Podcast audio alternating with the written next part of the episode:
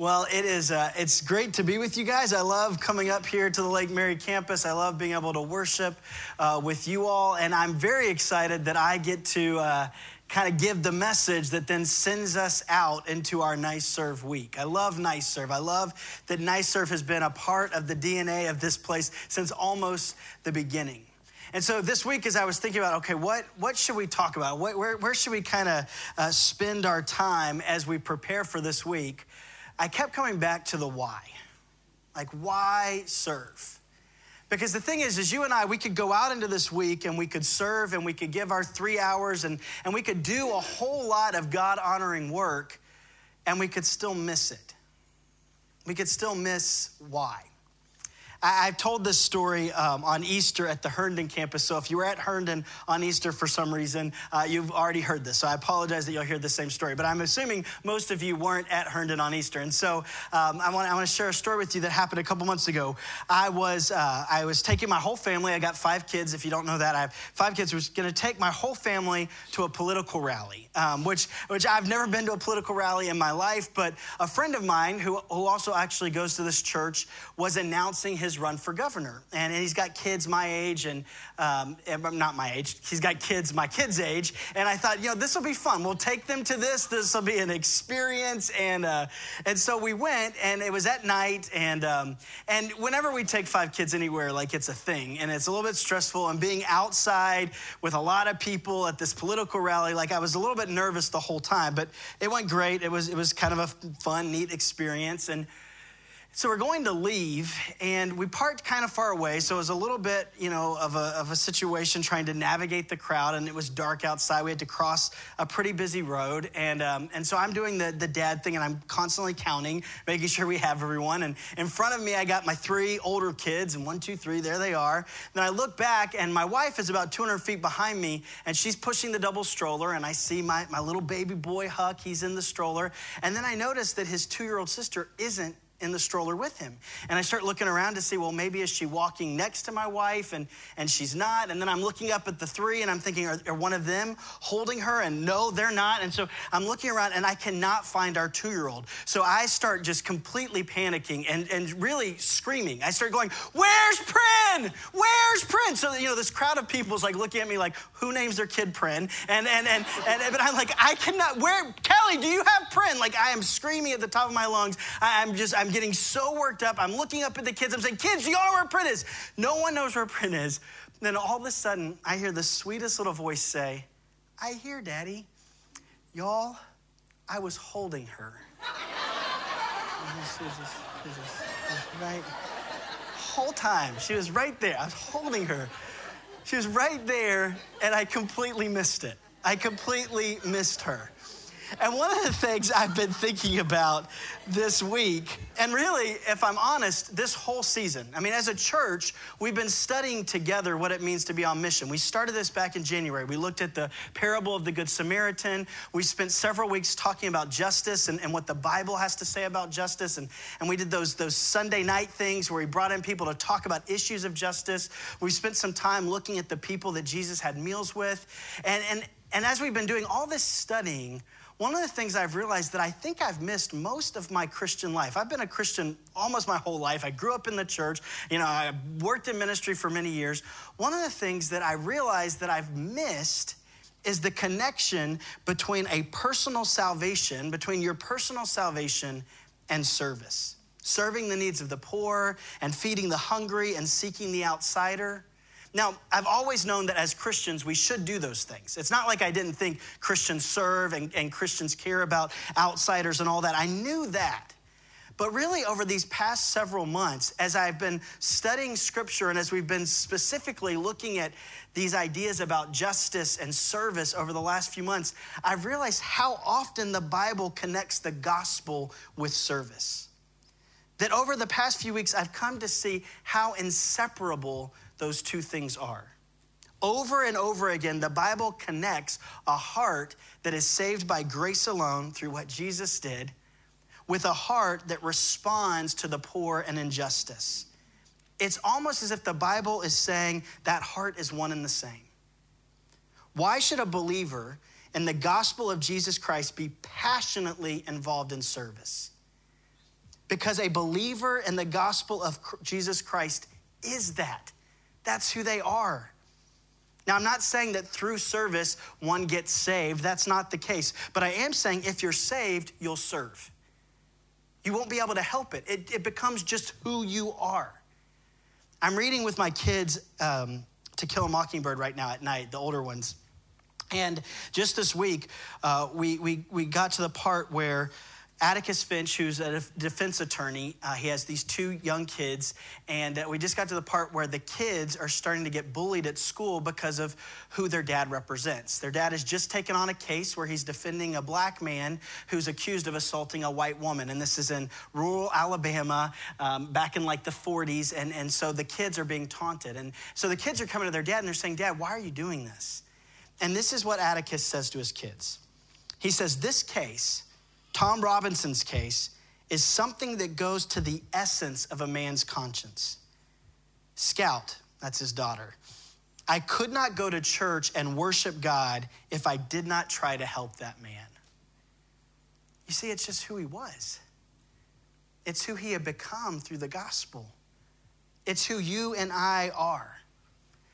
This passage in Isaiah that we've been looking at as we, we're in this nice of series is a passage that's really part of a series of passages at the end of Isaiah that are often known as the, the songs of the servant of the Lord. And they're called this because they point to the servant of the Lord who will one day come and bring salvation to the whole world. Now, in the New Testament, the servant of the Lord is identified as being Jesus. So these passages really are all about Jesus. They're all prophesying who Jesus is and what he will come to do. They're really about our salvation. But like I said, our salvation is inseparably linked to our service. And here's how our salvation changes our hearts to what is happening, what will happen, and what has happened. And in this passage we've been looking at in Isaiah 58, we see all three of these take place. So let's look at that together and we'll kind of unpack that. We're in Isaiah 58 and it's printed in your bulletin, but I'm not going to read the whole thing. I'm going to start in verse 6. Is not this the kind of fasting I have chosen? To loose the chains of injustice and untie the cords of the yoke, to set the oppressed free and break every yoke is it not to share your food with the hungry and to provide the poor wanderer with shelter when you see the naked to clothe them and to not turn away from your own flesh and blood? Then your light will break forth like the dawn and your healing will quickly appear. Then your righteousness will go before you and the glory of the Lord will be your rear guard. Then you will call and the Lord will answer. You will cry for help and he will say, Here I am. If you do away with the yoke of oppression, with pointing finger and malicious talk. And if you spend yourselves in behalf of the hungry and satisfy the needs of the oppressed, then your light will rise in the darkness and your night will become like the noonday. This is God's word. So our heart is changed to what is happening. Look again at verses six and seven. In verse six, it says, Is not this the kind of fasting I have chosen? To loose the chains of oppression and injustice, to set the oppressed free. And then in verse 7, he goes on to describe what that actually looks like. He says, Is it not to share your food with the hungry and to provide the poor wanderer with shelter and to clothe him and to serve him? So in verse 6, God says, I want you to do justice. And in verse 7, he says, Justice is serving others. In fact, down in verse 10, we're told, Spend yourself. We're told to spend yourself for the hungry and for the oppressed. All week, I kept coming back to those two words spend yourself. That's not just giving someone uh, a bit of money. That's not throwing someone a bone. That's inviting someone to the table. To spend yourself means that it involves your whole life. We're all gonna spend ourselves on something. So, what are you spending yourself on? See, this passage makes it clear that service is not about charity. Charity is optional. We can, can or cannot do charity. Charity is always optional. But service is about justice, and justice is never an option. Now, you might say, well, I, I don't believe I owe the poor or the hungry or the outsider anything. If I want to give to them, fine, but I don't owe it to them. In fact, if I don't give them anything, that's not unjust. Maybe it's uncharitable, but it's not unjust. But for the believer of the gospel of Jesus Christ, service is not charity, it's justice. Look again at verse 7. It says, Share your food with the hungry and to provide the poor wanderer with shelter. When you see the naked, to clothe him, and do not turn away from your own flesh and blood. Now, that's interesting. That, that would have, when Isaiah was first telling God's people this, when he got to that part, they would have all perked up and been like, wait, what did he just say? Because your own flesh and blood, when we think of that, we think of family, we think of people that we're related to. But what has just happened here is the poor wanderer has been called your own flesh and blood. And that phrase, poor wanderer, means an impoverished person of another race. The word is often translated as stranger or alien. So, an impoverished person of another race is your own flesh and blood. That's crazy. In fact, to the people who originally heard this, they were living in a patriarchal society where family meant everything, where your own blood meant everything. And so to say that a poor person from another race is part of your own flesh and blood would have been outrageous. Outrageous unless your heart had been changed to what is happening. God is essentially saying to his people, You've never locked eyes with someone who doesn't matter deeply to God. But more than that, You've never locked eyes with someone who shouldn't matter deeply to you, matter to you as if they were flesh and blood. Now, today's Mother's Day, and of course, we're honoring mothers. Mothers, I hope you felt loved this morning. I had to leave before my wife uh, got up this morning, so I left her Mother's Day present on the on the kitchen table, and uh, and I wasn't sure how it was going to go, but she was at the nine o'clock service, and and we're good. Uh, but I got her a leaf blower, um, so. Um, she had asked for it, and, and she'd asked for a crock pot a long time ago, and I got her one for Christmas, and that didn't go over well. So I wasn't sure how today would go, but everything's great. Um, but that's not really the point. Point is, today we're going to scroll through Facebook or Instagram, and we're going to see lots of pictures of moms, and we're going to see lots of pictures of moms with babies, and and and moms. As you think about that, or as we look at moms with their babies, you can know, you know, in that moment, the first time a mom holds her baby, whether it's her own flesh and blood or not, whether it's biological or not, the moment she holds that baby, she thinks, I will spend myself completely on this being. That's what God is saying to his people. He's saying your love for one another, the way you serve, the way you spend yourself on the stranger or the outsider or the poor or the hungry has got to have the same thing that when a mother looks at her baby, um, she thinks. We're all going to spend ourselves on something, and God says, if you're my people, you will spend yourself like this. So that's the first thing. Now, secondly, your heart is changed to what will happen. I'm right now listening to, I love podcasts. I'm listening to the S Town podcast, um, which, if you're listening to it or if you're thinking about listening to it, I'm not going to spoil anything. I know I have a tendency to spoil things for people in my sermons. I'm not. I'm not going to give away any of the details. Um, but the podcast is uh, exists because a guy from, uh, from a small town in Alabama, Woodstock, Alabama, which is uh, just south of Birmingham, about 40 minutes south of Birmingham, um, writes into the producers of This American Life and he says, Hey, in my town, there's some crazy stuff going on that no one can get to the bottom of, but I think if you guys come down and do a story on it, you can get to the bottom of it. And he claims that, that there's a, been a murder in the town and that it's been covered up by the wealthy people in the town and that, uh, and that no one will be able to find any evidence about it, but they maybe can. And so that's how the podcast starts. Uh, but what I've, what I've really kind of latched onto as I've listened to the podcast. And as this guy from New York who's making the story goes to this small town in Alabama, as he gets to meet the people of this small town, um, is the attitude of the people there. Now, in the, in the podcast, um, they, they, they, they say that there's an attitude that's pervasive in this town, um, which I'm going to call um, a Puit attitude. They, they used a different word, but, but a Puit attitude, like nothing matters. Like it, nothing's going to get better. And because nothing's going to get better, nothing matters, so, so we can do whatever we want. And he talks about how in this town there's so much poverty that no one thinks they can get out of the poverty, that there's so much crime, that there's so much corruption, that the schools are bad. Like it just seems like the town uh, has nothing going for it. And so the people of the town have a Puit attitude. It doesn't even matter. Nothing's going to get better. Even if I try really hard, nothing will get better. Well, look back at verse 8 in, in Isaiah 58. It says, Then your light will break forth like the dawn, and your healing will quickly appear. Then your righteousness will go before you, and the glory of the Lord will be your rear guard.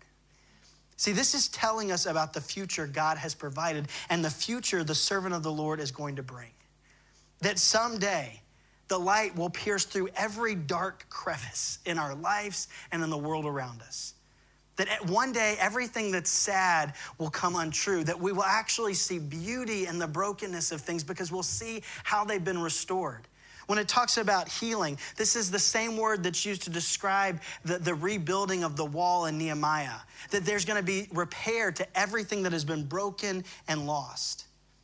That there's coming a day when all poverty and all injustice and all hunger and all disease and all death and all suffering will be gone. That is the future. That God is not just gonna take us to heaven one day, but that He's in the process of resurrecting us. That He's in the process of making everything that is broken and lost new. Let me read you a passage um, from, from Romans, um, Romans 8. That's the Apostle Paul writing uh, about the future. Romans 8, starting in verse 18, it says this I consider that our present sufferings are not worth comparing with the glory that will be revealed in us. For the creation waits an eager expectation for the children of God to be revealed. He's saying creation, all of creation is waiting for us to be revealed as God's children. For the creation was um, subjected to frustration, not by its own choice, but by the will of the one who subjected it, in hope that the creation itself will be liberated from its bondage to decay and brought into the freedom and glory of the children of God. We know that the whole creation has been groaning as in the pains of childbirth right up to the present time. Not only so, but we ourselves, who have the first fruits of the Spirit, groan inwardly as we wait eagerly for our adoption to sonship, the redemption of our bodies. For in this hope we are saved. But hope that is seen is no hope at all. For hopes for what have already had, for who hopes for what they already have? But if we hope for what we do not yet have, we wait for it patiently.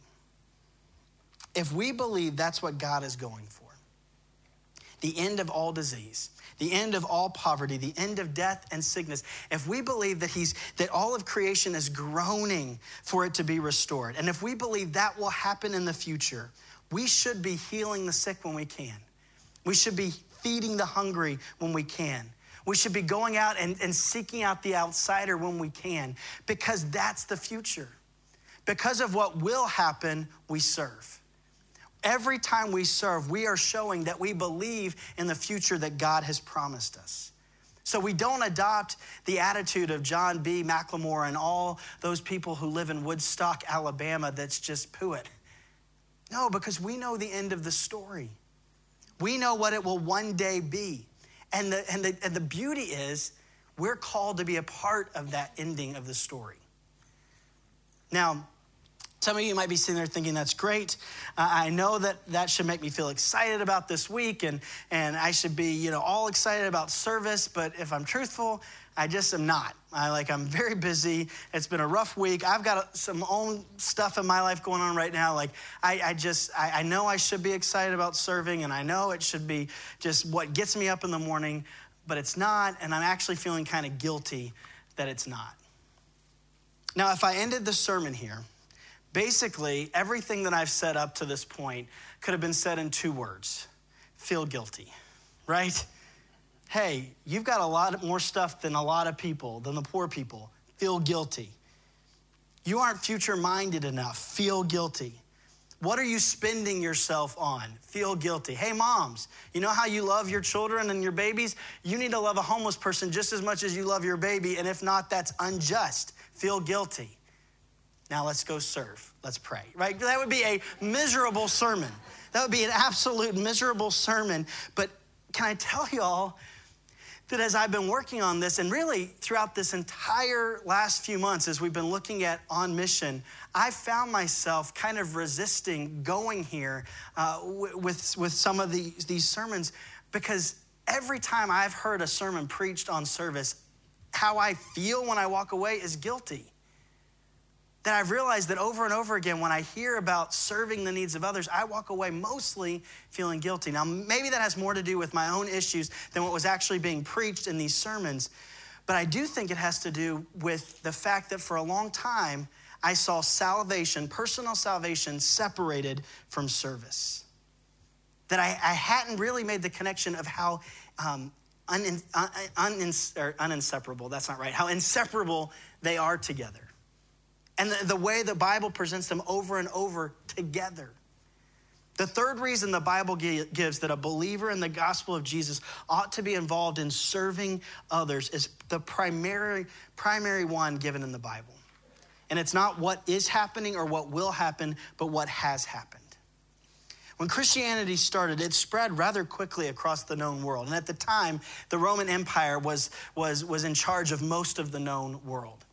And, and we know that, that, that, Christianity just kept growing. Like you couldn't get rid of Christians. Even, even if, if people were being killed for their beliefs, like it just kept spreading, it kept growing.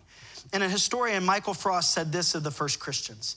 He said, They surprised the world with their unlikely lifestyle, and it raised an insatiable curiosity among the average Roman. You see, these first Christians sacrificed for their enemies. They loved people who it was difficult to love. They cared for the poor and the hungry. They sought out the outsider. Their whole lives were marked by service. Their lives were marked by spending themselves on other people. And it couldn't go unnoticed. In fact, in 350 AD, so this is, this is about 300 years after the death and resurrection of Jesus, Christianity is still exploding 300 years later. The Roman Emperor Julian began to fear these servant minded Christians because he thought they might actually be able to take down the greatest empire the world had ever known. He wrote this They have gained ascendancy in society, even in the worst of their deeds, through the credit they win for devoting themselves to caring for others. The emperor was worried that the empire would fall because a group of people devoted themselves to caring for others. So, this is his response he decided to start an Outlove the Christians campaign. He went to his officials and to his pagan priests and he said, okay, this is what we're gonna do. We're gonna outlove and outserve those Christians. In fact, he wrote this to, to, to, his leaders. He said, I believe that we ought really and truly practice every one of these virtues that the Christians displayed. But you know what? His new social program utterly failed. He couldn't get it off the ground. He couldn't motivate his priest and his officials to care that much for the poor and the needy. Why? Because the emperor missed that Christians weren't motivated by building an empire, but by grace. Guilt never changes a heart, but grace always does. And the atoning sacrifice of Jesus Christ is what had happened. Going back to verse 6 of the Isaiah passage, it says, Is not this the kind of fasting I have chosen? What's that about? Well, in the passage right before this, we didn't read this. Actually, we're probably going to read it. Let's read it. So, uh, in the passage right before where we started reading, the Israelites have come to God and they've said, Hey, we've done all this stuff. We fasted and fasted and fasted, and you haven't heard us. You haven't responded to us. And then God responds to them. So, let me go ahead and read that. This is uh, starting in verse 3. We'll read a couple of these verses. So this is the Israelites. They say, Why have we fasted? They say, and you have not seen it. We have humbled ourselves and you have not noticed. And then this is God's response. Yet on the day of your fasting, you do as you please and exploit all your workers. Your fasting ends in quarreling and strife and in striking each other with wicked fist. You cannot fast as you do today and expect your voice to be heard on high. Is this the kind of fast I have chosen? Only a day for people to humble themselves? Is it not for bowing one's head like a reed and for lying in sackcloth and ashes? Is that what you call a fast? A day acceptable to the Lord? And then verse six is not this the kind of fasting I have chosen? Now, it actually gets very specific here. In verse five, when it talks about this day, this day of humbling yourself, it's referring specifically to Yom Kippur. Now, Yom Kippur was the one day a year that Israelites would come together and offer a blood sacrifice to atone for their sins. Yom Kippur, that's what it means, Day of Atonement. So, Yom Kippur was a reminder to the Israelites that even if they had been trying very hard to live a good life, they've been trying to obey God's law, they have been trying to follow the Ten Commandments, every year they would look back on their life and realize that they had failed, that they hadn't done enough, that, that, that they were not perfect. And so Yom Kippur was God's way of saying to them, there is no way that anyone can be in relationship with me through their own performance. The only way anyone can be in relationship with me is through atonement, through forgiveness, and through grace. So on the day of Yom Kippur, every year, in order to show that they understood that their God was a God of grace, they would fast. Because fast is a way of humbling yourself. Fasting is a way to deny yourself. It's a way to say, I realize I'm a sinner saved by grace alone, so I will act humbly. But Isaiah in this passage noticed something about God's people that even though the Israelites fasted, even though they observed Yom Kippur, their lifestyle hadn't changed. It said they still continued to exploit their employees by not paying them well enough. They weren't living lives of servants. They weren't spending themselves on others. They weren't seeking out the outsider. They were completely self serving still. And so God says to them if you want to see the kind of life that should come from a knowledge of grace, the fasting I want is to spend yourselves for the poor, for the hungry, for the outsider. And if you're not caring for them, that shows that you missed it. That in fact, you did not understand grace. Now, to what degree could the Israelites really have understood the meaning of the blood sacrifice on Yom Kippur? To what degree could they really understand what it was pointing to? I mean, they knew in a general sense that it meant that their relationship with God was based on His mercy but they couldn't really understand it. But you and I can. In Isaiah 58, God is saying, You say you know I have atoned for your sins. You say you know about the blood sacrifice. You say you know you're saved by grace. But if you see a homeless person, if you see someone in need, if you see the hungry and you do nothing about it, it proves you don't know. And centuries later, Jesus Christ in Matthew 25 would take this Isaiah 58 passage and he would rework it. Jesus would look at his followers and he would say, On judgment day, I will look at some and say, Depart from me. For I was hungry and you gave me nothing to eat. I was thirsty and you did not give me something to drink. I was a stranger and you did not invite me in. I needed clothes and you did not clothe me. I was ill and in prison and you didn't come to look after me. And he says, They will answer him, Well, wait, when, when did that happen? When did we see you hungry or thirsty? When, when were you a stranger? When were you in prison? And Jesus will look at them and say, Whatever you did not do for the least of these, you also did not do for me. Do you know what Jesus is saying here? He's saying the exact same thing that God said through Isaiah. He said, If you actually know my love for you, if you actually know what I've done for you, if you see the atonement, then you will see the poor and the needy, and you will love and serve the poor and the needy. And if you aren't doing that, you haven't seen my love. You haven't understood it. Now, he's not saying if you serve the poor and the needy, you'll be loved, you'll be saved. No, he's not saying that, but he is saying you know you're saved if you serve the poor and the needy. Elsewhere, Jesus says, Blessed are the poor in spirit. What does that mean? Well, if you were to stand before God right now, would you be willing to admit that there's absolutely nothing you have ever done to deserve his love. That even your best deeds have had evil motives. Would you be able to stand before God and say, I have not loved you, God, with all my heart, soul, strength, and mind. I have not loved my neighbor as myself. There is nothing on which I could present you that you should find me acceptable and lovable. That's what it means to be poor in spirit. It means that you are morally and spiritually bankrupt. Jesus is saying if you are morally and spiritually bankrupt, you will be blessed. That's crazy. He says, if you are morally and spiritually bankrupt, you will be blessed. If you are poor in spirit, see, the only way to be blessed is through the bleeding charity of God. That's what the cross is. That's why the cross changes everything about the way you and I live. That's why our personal salvation is tied so directly to service, to serving the needs of others. You and I, we can never look down at the poor or an outsider. We can never be condescending because we can never say, hey, pull yourself up by your own bootstraps because we didn't. We can never look at, at someone and say, hey, you're undeserving of my assistance because you got yourself into this situation. So did we, spiritually speaking. Yet God's generosity has saved us. If you are truly poor in spirit, if you are spiritually poor, you will love the materially poor. You just will. Because when you look at them, you'll feel like you're looking in a mirror. You'll realize that when you look at them, it's a lot like how God looked at you, and yet He gave up everything for you. And if you and I, if we were to go to Jesus and we were to say, When did we see you naked? He would say to us, They cast lots for my garments. Or when did, when did, when did you say you were thirsty? He would say, On the cross, I said, I thirst.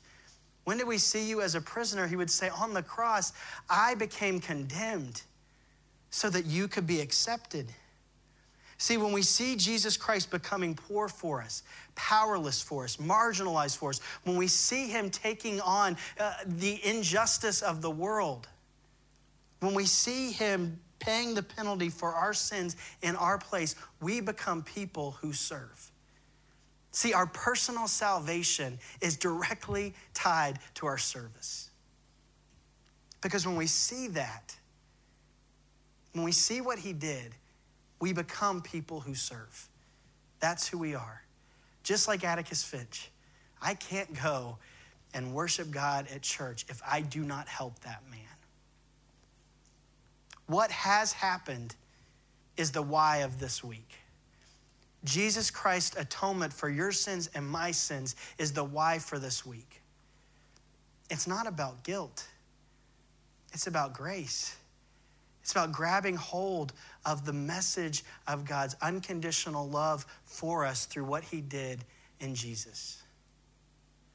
That is our motivation for this week. As we go out into this week and serve in whatever ways we do, the why is grace. Jesus Christ, though he was rich, became poor so that through his poverty, you and I might become spiritually rich. Don't miss it. Don't miss him. Let's pray. Father God, I thank you that in Jesus uh, we have a motivation that isn't based on guilt or shame, but a motivation that's based on hope and love and, and wonderment that as we go out and serve in whatever ways we're going to serve this week, uh, we can get a taste of what will be. Father, I thank you so much for this church and this family. Uh, you, uh, you have been so faithful to us. Father, may we see your grace more boldly and beautifully than we ever have, so that as we move out into the world, people see you. Father, transform us into the image of your Son for the sake of others. And we pray all this in our Savior's name, Jesus. Amen.